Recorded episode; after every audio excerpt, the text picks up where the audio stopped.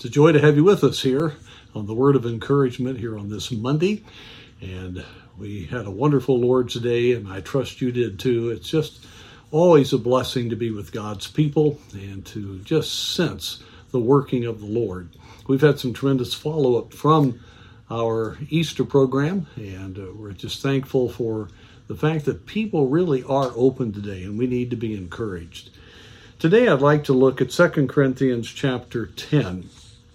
And as the Apostle Paul is giving his own testimony and and really working with the people there at Corinth as he shares his heart, he makes a statement in verse 17 that is so important. But he that glorieth, let him glory in the Lord.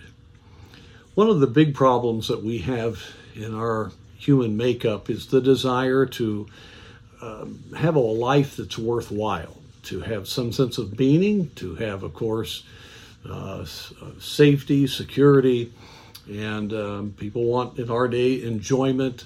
All of these things are the natural thinking process uh, outside of the spiritual realm.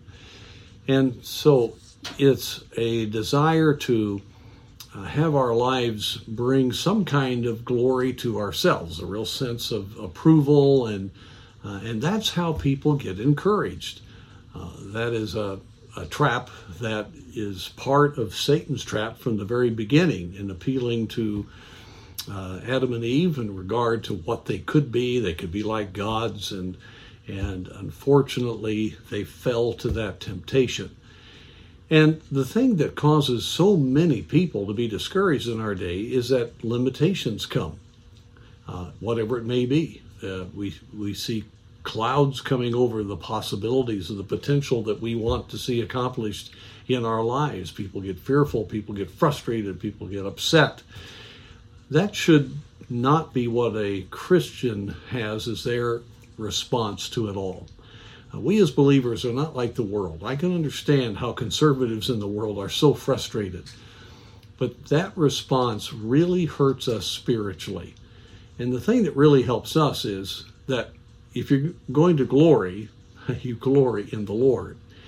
When you realize that your life is what God does through it, when you realize that your life is primarily for the purpose of glorifying Him, and that however God works, whatever He allows, whatever negatives come, all will be worked for good in our lives and cause us through those trials to show glory to God.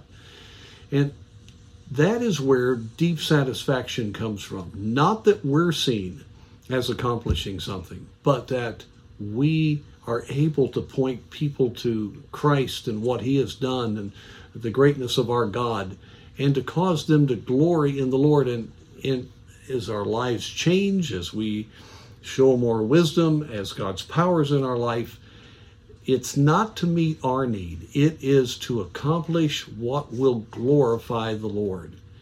And I'm telling you, real encouragement in a person's life comes from uh, seeing God do something that glorifies Him.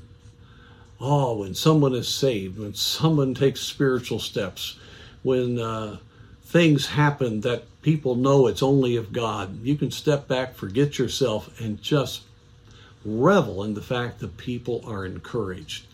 And that's how we need to live. Let him that glorieth, let him glory in the Lord.